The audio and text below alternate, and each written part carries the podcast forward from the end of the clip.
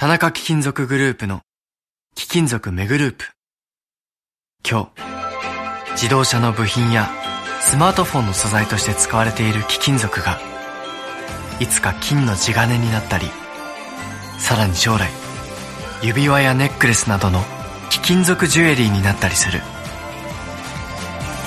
私たちの仕事は貴金属をいろんな形に変えながら誰かの夢や喜びを未来へと何度でも再生すること。地球を続くにする貴金属。田中貴金属グループ。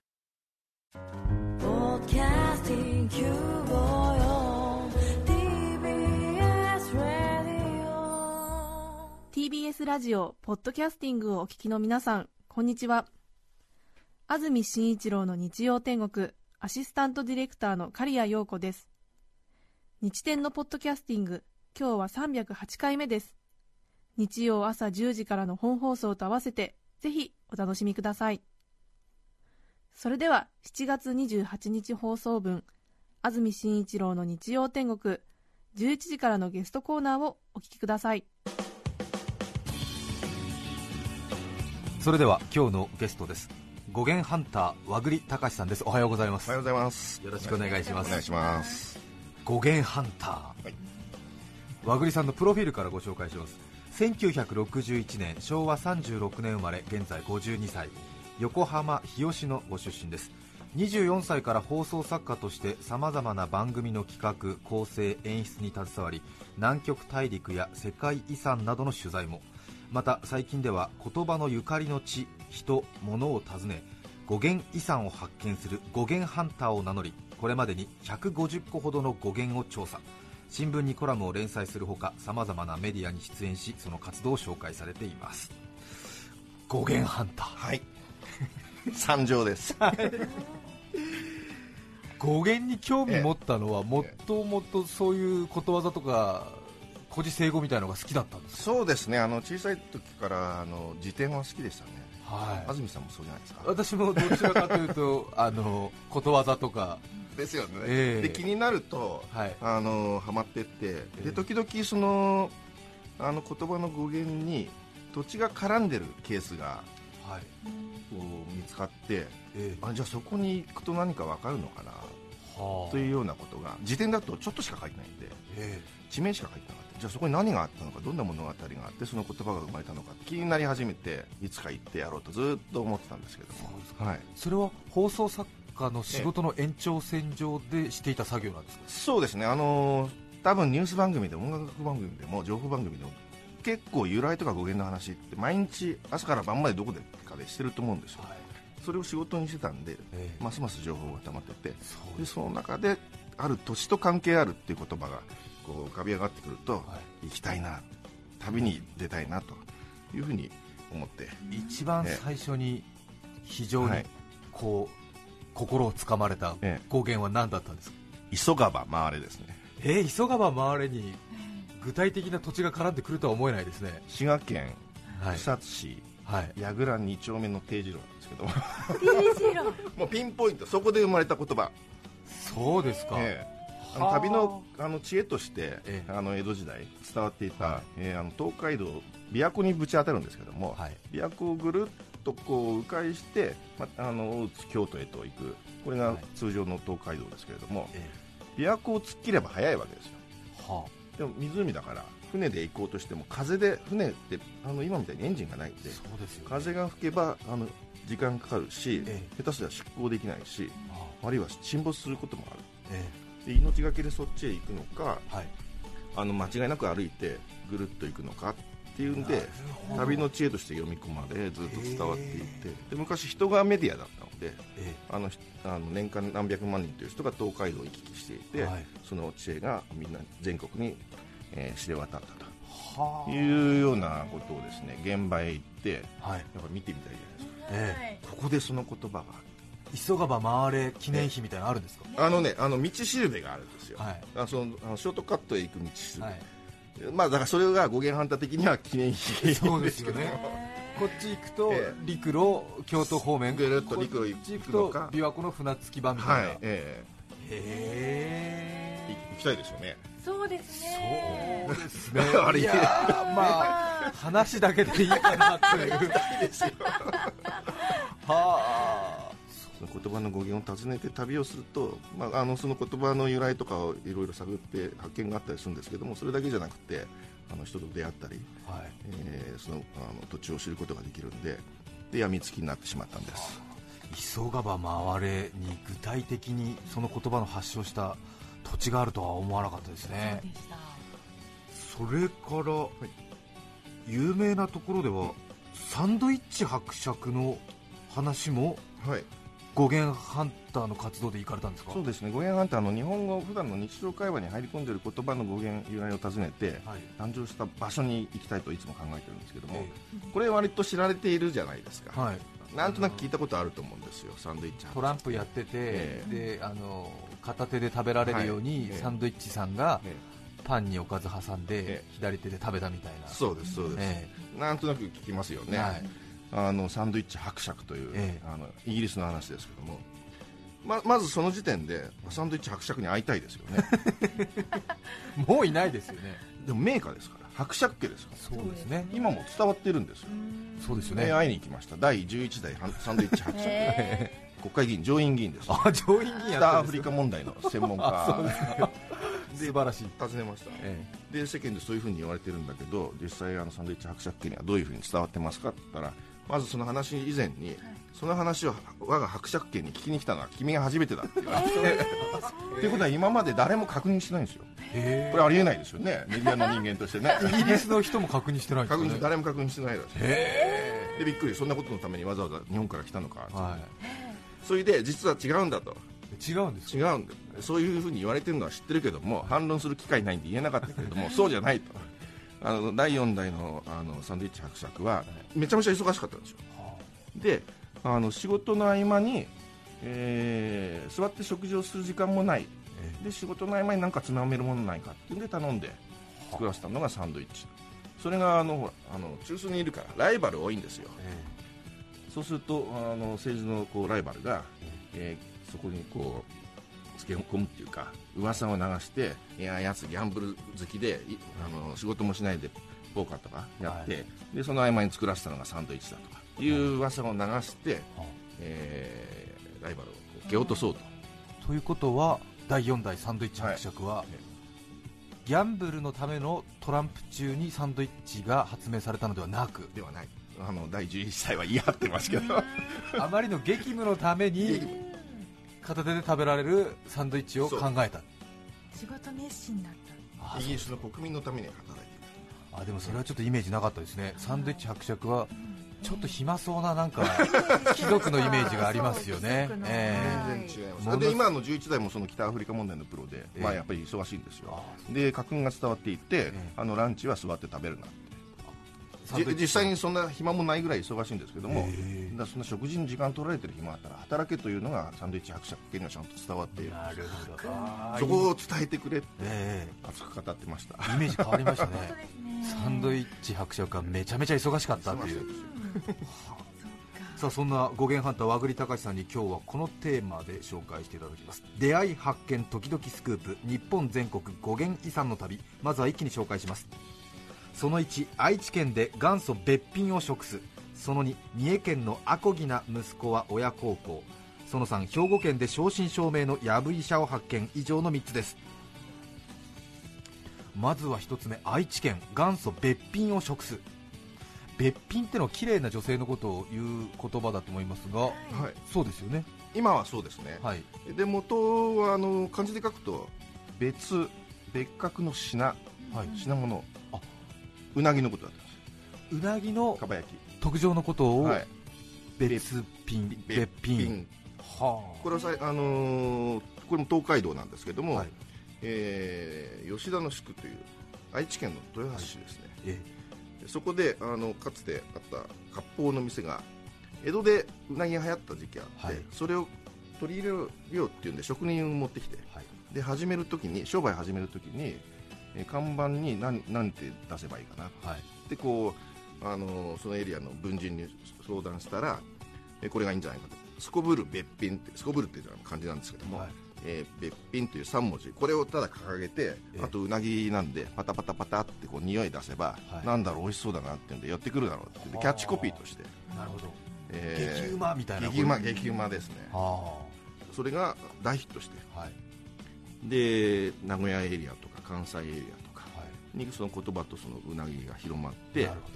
えーでそれがやはり地元のその中京エリアで、えー女性にも当てはめられるようになって、えー使われるようじゃなあその地域ではうなぎのかば焼きっていうのはええ。固有名詞が広まるよりもすこぶる別品っ別ていうそのはい。看板がはい。まずインパクト強くて。かなり有名になったみたいです、もともとはうなぎのかば焼きが美味しいぞっていうことを表すはい。別品そして語源ハンターはその別品の生まれたうなぎ屋に行くわけですね、ああ行きましたね。もちろん。あのー明治の初期の文献に、はい。えー江戸の頃そういうふうに言われてたというのがあったんでで割烹織生という名前がそこにあったんですけど織生って今存在しないんですよ。えそれはまああの探していったらちょうどそのあった場所にえはい。今丸代といううなぎ屋さんがあるんでじゃあとりあえずそこに行って聞いてみれば、はい。なんかわかるかなと思って行って聞いたらえでそこのおかみさんも、はい。あの自分の土地のことはやっぱり調べていて、えでも今織生なんて単語は世の中にこれっぽっちも出てないんですよ、はい。そのおかみさんだけがえ知っている。えはい。そこに東京から「あのー、織生知ってますか?」ウェルカムですよ、訪ねてきたんでびっくびっりして。くり。なんでその名前を知ってるの、ええ。それうちよみたいな感じで、ええ。あじゃあそこの丸代がやっぱり織生の。織生さんだったんです織生ってそのあ江戸に出てきたんですけど、はい。その時にあの職人さんを一人置いて残った職人さんが丸代という名前に変えて、はあ。えー今に続いてるんですけど。吉田塾ではその織生の流れは丸代が丸代さんです。はい。はあ。でうなぎもそこをあのうなぎって焼いて皮をこ焦がして皮は下じゃないですか、はい。でふっくらした麺を上に、えだでタレをかえはい。でそれ逆なんですよ。リバースな感じでへそれはあの別品って名付けたキャッチコピー考えた、あの文人が、はいいやこれ逆さまにして食った方がうまいんじゃない？っえて言って以来はい。そのスタイルが守られているという。はあ。じゃあそこの吉田塾の丸代では、はいその一番最初考えた人をええ。裏にするっていうのと、はい。別品っていうのを別品が残ってます。残ってるんですね、はい、えはあ。訪ねてこられた奥さんおかみさんびっくりでしょうね。えびっくりでしたね。え 抱き合いましたよ思わず。ええ。え語源ハンターとしてはちょっと手応えありですね、あもうかなりのスクープですね。スクープですよね、ええ。さあそして2つ目ですけども、はい。三重県のえアコギな息子は親孝行。はい。アコギは意味だとうん。あんまりいい意味じゃないですよね。がめついとかそうですね。自分勝手にええ。汚く儲けるみたいな、ね。時代劇なお主アコギよの。そうですよね。そんな感じですよね。えこれがもともとは全くそういう意味じゃなかったんですよ。はやっぱり言葉って意味がだんだん変わってくるんでええ。元を尋ねると違ったりする。で真逆だったりするとかなり面白い。そうですね。変変化をこう見ていくのも面白いと思うんですけれどもこれあの地名ですね。そもそもは地名。三重県伊勢湾に面したアコギヶ浦という、はい。えー今もアコギって電車でアコギアコギって止まるような。あ駅もあるんですか？あ駅ありますね。アコギ駅がはい、あの今年あのお伊勢さん遷宮の年ですけども、伊勢参りってそのアコギアコギに一回、ま、お参りして、はい。でお伊勢さんに行くっていうルートだったんで。今ほらアコギって言ってもどこだ？地名なのって話ですけど昔の東海道行く人お伊勢参り行く人はみんな知ってたんですよ。あ。そのぐらいメジャーな場所だった、へでそこで起きた物語からアコギっていう、えーアコギの平次っていう親孝行の息子がいたんですけどもお母さん体が悪くて、であのなんかあの薬ヤガラ赤ヤガラという魚をこう煎じて飲ませると、ええ。ーいいよっていうアドバイスをもらったんですけど、はい。伊勢湾のあの伊勢神宮に、はい。えー収める魚の神聖なあの場所場所なので、は取っちゃいけなかったんですよ。禁漁区だった。なるほど、でもそこにお母さんを助ける魚がいるっていうんで、ええ。ー夜あの人目を忍んで取りに行って、はい。結局捕まってえ妻金されて海に投げられてっていう死罪ですけどもはい。おお母さんのためにやむなく金漁を食うへー。金漁を犯してっていう。でで地元が分かってるんですよ、はい。お母さんのために。立派な息子だっていう、はい。でそれがあのアコギには立派な息子がいたんだっていうことで、東海道お医者さんに行ってる人がみんな知ってたんですけども、はいそれがいつしかはあの繰り返し貪るように儲けるみたいなことになっては筋力で取っちゃいけないところで貪るようにはい。自分のためだけにええ取ったというそう。アコギ。親孝行とかそういう話が地元ならあの、ええ。知られてるし昔の東海道行く人は知ってたけどもだんだん時代が離れたり距離が離れたりするとそこのオリジナルのストーリーは、まあ、あんまり関係なくなってくるんでその貪るように繰り返しというところだけがだんだんクローズアップされてこのシアコギを脳になってしまった。え地元では今もあの毎年8月15日にアコギ塚というところで、はい。そのアコギの平時のあ魂をあ沈めるえお祭りが行われてますよ。ああそうそうなんで地元の方たちは三重の津のあたりではえお前アコギなやり方するんじゃないよみたいな使い方あんまりしないいやしないそんなことしないですよ。あお前アコギだなって言ったら親孝行だな。えー褒めてる感じ。褒められてお前は両親のために結構グレーな商売頑張ってるねみたいな。グレーなんですよああそう。ええあーああそうですか。じゃあちょっとあれですね。三重の津のあたり行ったらちょっとアコギの使い方注意しないと。今年あのお医者さんに行く人結構増えると思う、はい。実際もうあの、ええ。いろんな人行ってますけども、はい。途中アコギで途中下車してほしいですね。そうですね。でちょっとそのあここアコギか、アコギの平時。ええああそうですか。ああの平時せんべいって言ってあの地元じゃあのお医者さんの赤福と並ぶぐらいあ。あ名物ですよ。平時せんべいもあるんですせんべい。あの菅笠の形した。かはい。へえ平時せんべい。あそうそうですか。いやこれは地元に行ってみないとわからない話ですね。本当ですね。さあそして3つ目最後ですけども、はい。兵庫県で正真正銘のやぶ医者を発見。いました やぶ医者はダメな医者ですよね、腕のないダメな医者ですよね、これがまた逆だったんですよ。これも真真逆パターン。逆になるんです全ね。然名医の話でしたね。はね。これま松尾芭蕉の弟子の距離区っていうのが書き残している文献にもあるんですけども、今でいうと兵庫県あの養父市。やぶし養父市っていう養う父と今は書くんですけどもはい。だからそこの医者のことだったんですよ。それもある特定の一人名医がいた、はいえー死んだ人も蘇らせてしまうほどの名医でみんなあの修行に来るんですよ。あの薬の使い方とかあの検診の仕方とか。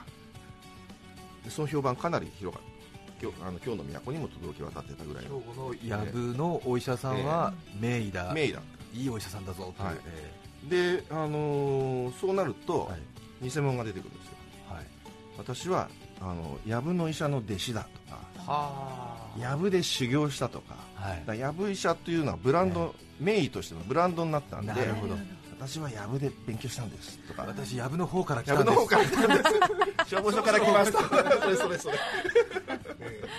やぶの方から来たんですけど みたいな。ちょっとここで開業しますみたいな。もうそんなのばっかりになっちゃったんですよ。はそうするとあの元の名医ええよりも、あの偽物が増えてきてでオリジナルを知らない人はでたらめな医者のことをやぶやぶ医者というふうになってる。なるほど。それは完全に名誉毀損ですね怒っちゃいますよねですよね悔しいと思うんですよやぶのお医者さんはずっと悔しいと思いをしてたと思うんですけど、はまあ、そこに行ってきました行ってきました行ってきました兵庫県やぶ市兵庫県養父市万端線というのに乗って行ってきました、はいえーでそこに養父市の医師会の会長さんに会いたかったんですよはい養父市の医師会の会長さんですからやぶ医者のやぶ医者中のやぶ医者じゃないですか。トップです。トップです。やぶ医者のトップやぶ医者のドンですよね。であのやぶ医者ですか？って聞きたいじゃないですか。そうですよね。面と向かって言いたいですよね。いいえで言ってもいいですよね。やぶ医者ですねこれよそで言ったら大変だけどもやぶでお医者さんにやぶ医者ですかっていうのは別に何の問題もないですよね、いいですね。語源ハンターの楽しみはそこですよね。その一言が言いたい本家本元に行って語源を理解しているお互いのユーモアが通じるかどうかが。で藪市の医師会のええ会長さん、会長さん井上先生。はい。名医でした。そうですか。取ってつけたに言ってんじゃなくて、あの日本中からけんあの視察に来るようなあの名医でしたね、ええ。でやぶ医者ですかって言ったらはいやぶ医者ですって言って。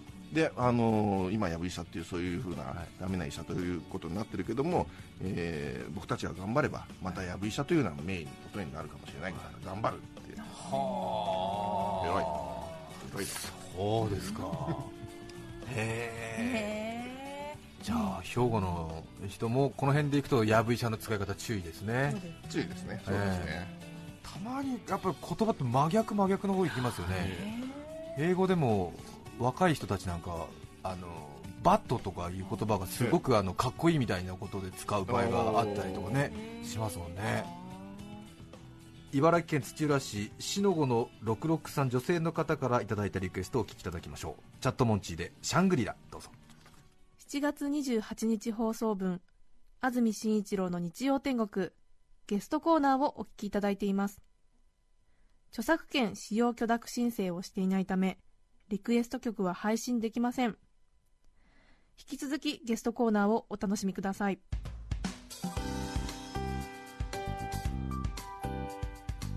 土浦市しのごの66さんからのリクエストチャットモンチーシャングリラお聞きいただきました。改めまして今日はゲストに語源ハンター和栗隆さんをお迎えしています和栗さんの著書「プラリ日本全国語源遺産の旅」は中高新書ラクレから税別860円で発売されています。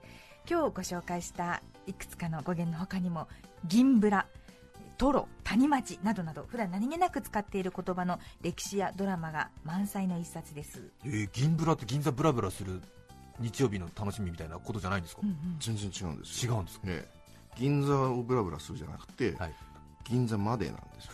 銀座まで最近あの時々テレビのクイズ番組なんかで、あの銀座でブラジルコーヒーを飲むの略で銀ブラだみたいはな情報番組とか時々見るんですけどもちょっと違うんですよ。へもともとあの慶応義塾はい。の学生たち三田文学という雑誌があるんですけども、はい。そこのおメンツが、えー慶応の三田からはい。銀座までブラブラすることを銀ブラって言い出したんですこれはもうあの慶応の中にいろんな文献が残っててで有名な作その後有名になった作家があのたくさんいるので、はい。彼らも自分の小説だったりエッセイの中へでえ書いてるんで間違いないんですけど三田から銀座まではい。ブラブラすること。そでそのゴール地点に、ええ。え当時流行りだしたあのブラジルコーヒーコーヒー屋さんがあったんで、ええ。そこに行ってみんなでまた議論しようっていうんでそこにブラジルコーヒーがまああるんですけどもそ,、えーそれを抜抜いて三田から銀座までブラブラはあ行くことを銀ブラと言って当時は慶応の学生の間で通じる仲間だけのあ隠語みたいな、はい、で彼らがあの割へとえ力のある作家になってるので、はい。どんどんどんどん広まってへいく、えトロはどこにあるんですか？トロはねこれはあの日本橋吉野寿司本店って今もあの、はい。ありますけれども、えーそこの常連さんが、はい。あのトロって名前を付けたんですよ。へえトロって昔あのあんまり足が速いんでお店で出すようなもんではなかった、昔は捨てるところだったって。えーこれはす多分捨ててなかったと思うんです。よく言われてますけども、日本人が食べられるものを捨てるわけないんですよ。で脂っこいものをあの、はい。食べれるようになったのは戦後ですなんて言われてますけど、い、やそんなことない。トロなんか昔の人が食べても今の人が食べてもうまいものはうまいんだけども、新鮮な状態で港から江戸まで来ないんで、なるほなかなかあの食べる機会がなかった、んであの色変わっちゃったようなやつは鍋にしてネギマどはい。ネギとマグロのネギマって昔これトロだったんですよ、へっていうぐらいにあのお店で出すもんではなかった。家ではちゃんと食べてたんですけども、えそれをこうある時あの店で出したんですよ、ちょっと安かったんで仕入れ値が。はい。でライバルがいる中で、えー戦うのに日本橋吉野寿司さんがあのトロ仕入れて、えー出したらしまあ色変わってないちゃんと新鮮な部分。うまいもんだから、もう大ヒット、はいで名前がなかったんですよ。油そこのなんか脂っこいところとか、マグロの脂の多いところ、ええ。ーでなんかその霜降りっぽいところとか、えお腹の美味しいところそうそう、あの、あの、だんだら模様になって、なんかだんだらんところとか、みんなバラバラバラバラ注文して、めんどくさいんで、常連さんが、いや、なんかまとめてくれよって、名前つけてくれって、じゃあお客さんつけてくださいって、はい。じゃあなんかとろっとしてるんで、とろだねって、そこ実に単純なんですけど、そうですか、ええ。で、語源ハンターは、そのじゃあ、え名前をつけた人は誰なんだっていうのが気になるんですよ。え誰なんですか？足立和夫さんでした。足立和夫さん。三井物産の。へえ常連さんだったんですけども、それはその吉野寺さんに足立さんということだけは、えー伝わっていたんですよ。常連の足立さん三井物産の、あの係長さんで足立さんっていう方が、はい。えー名前を付けていただきました。っていうことは代々伝わってますっていうんでで誰ですかっていうと、まあ、フルネームも分かんないし。はい。でじゃあそれは僕が調べます、はい。で物産三井物産の方など、はい。いえーいろいろご協力いただいてその当時の、えー社員の名簿とかはい。いろいろひっくり返して、はい。足立和夫さんであるということにほぼ行き着いたんです。へえいつぐらいの方なんですか？大正45年大正年間ですね。その名前を付けたのは。大正大正78年ですかね、はい。大正時代に、ええ。サラリーマンだったか係長。係長だった、はい。足立係長が。足立係長。家族いい。で昭和20年まではたどれたんですよ。はい。えーごご子息？いやまだその足立和夫さん。あ足立和夫さん。でえー昭和20年敗戦で、あのー財閥解体というのがあって、はい。三井物産解散してるんです。会社,、がなくなってるんです、はい。その時にそれをもって名簿が消えてるはいかなり上の社長さんとか専務さんとかいう名前はあるんですけど、ええ。取締役、はい。あのそれ以下の方の名前がもう残ってないんで、はい。昭和20年敗戦までは三井物産にいたのは分かってるんですけどそうですか。そこから行方が分からなくなってわからない。ででも大正時代に三井物産で働いてた足立和夫さんまで分かった。らなんとなくいけそうでしょ？そうですよね。今そこ探ってる最中です。そうですか。ええ。あのうん。週刊文春のなんかなんかお尋ねコーナーみたいなの出したらどうですか？ねですえ。え読んでそうよ。三井物産のご子息ですね。ええ。すごい。トロって呼んだ人が足立和夫さんだったのが分かってるんですね。顔見たいですよね。見たいですし見たいですよね。ちょっとあれですよね。李志伝でなんかちょっと気にねなりますよね。気になりますよね。あと数年でトロ誕生100年になるのかな、はいそしたらなんかお祝いで足立さんになんかねいいと思う。ですよね。記事に記念碑とか銅像とかできていいくらい銅像欲しいですよね。ですよねトロと呼んだ男っつって NHK 特集するべきですよ呼んだ男タイトルいいっすね。いいですよ。いただき。いただきじゃないです。よ放送作家だからすぐ仕事にしますから。怖いですよ。今日話してることがどこか他の番組で何か企画になってたらあああの人仕事にしたぞというふうに思ってください。今日は語源ハンターの和栗隆さんをお迎えしました。ありがとうございました。どうもありがとありうございました。がとうございました。7月28日放送分安住紳一郎の日曜天国ゲストコーナーをお聞きいただきましたそれでは今日はこの辺で失礼します。安住紳一郎のポッドキャスト天国。ラブストーリーは突然にたまった仕事は今日中に筋肉痛は2日後に。お聞きの放送は TBS ラジオ954さて来週8月4日の安住紳一郎の日曜天国。メッセージテーマは「料理と私」ゲストは試し書きコレクター寺井宏樹さんです。それでは来週も日曜朝10時 TBS ラジオ954でお会いしましょう。さようなら。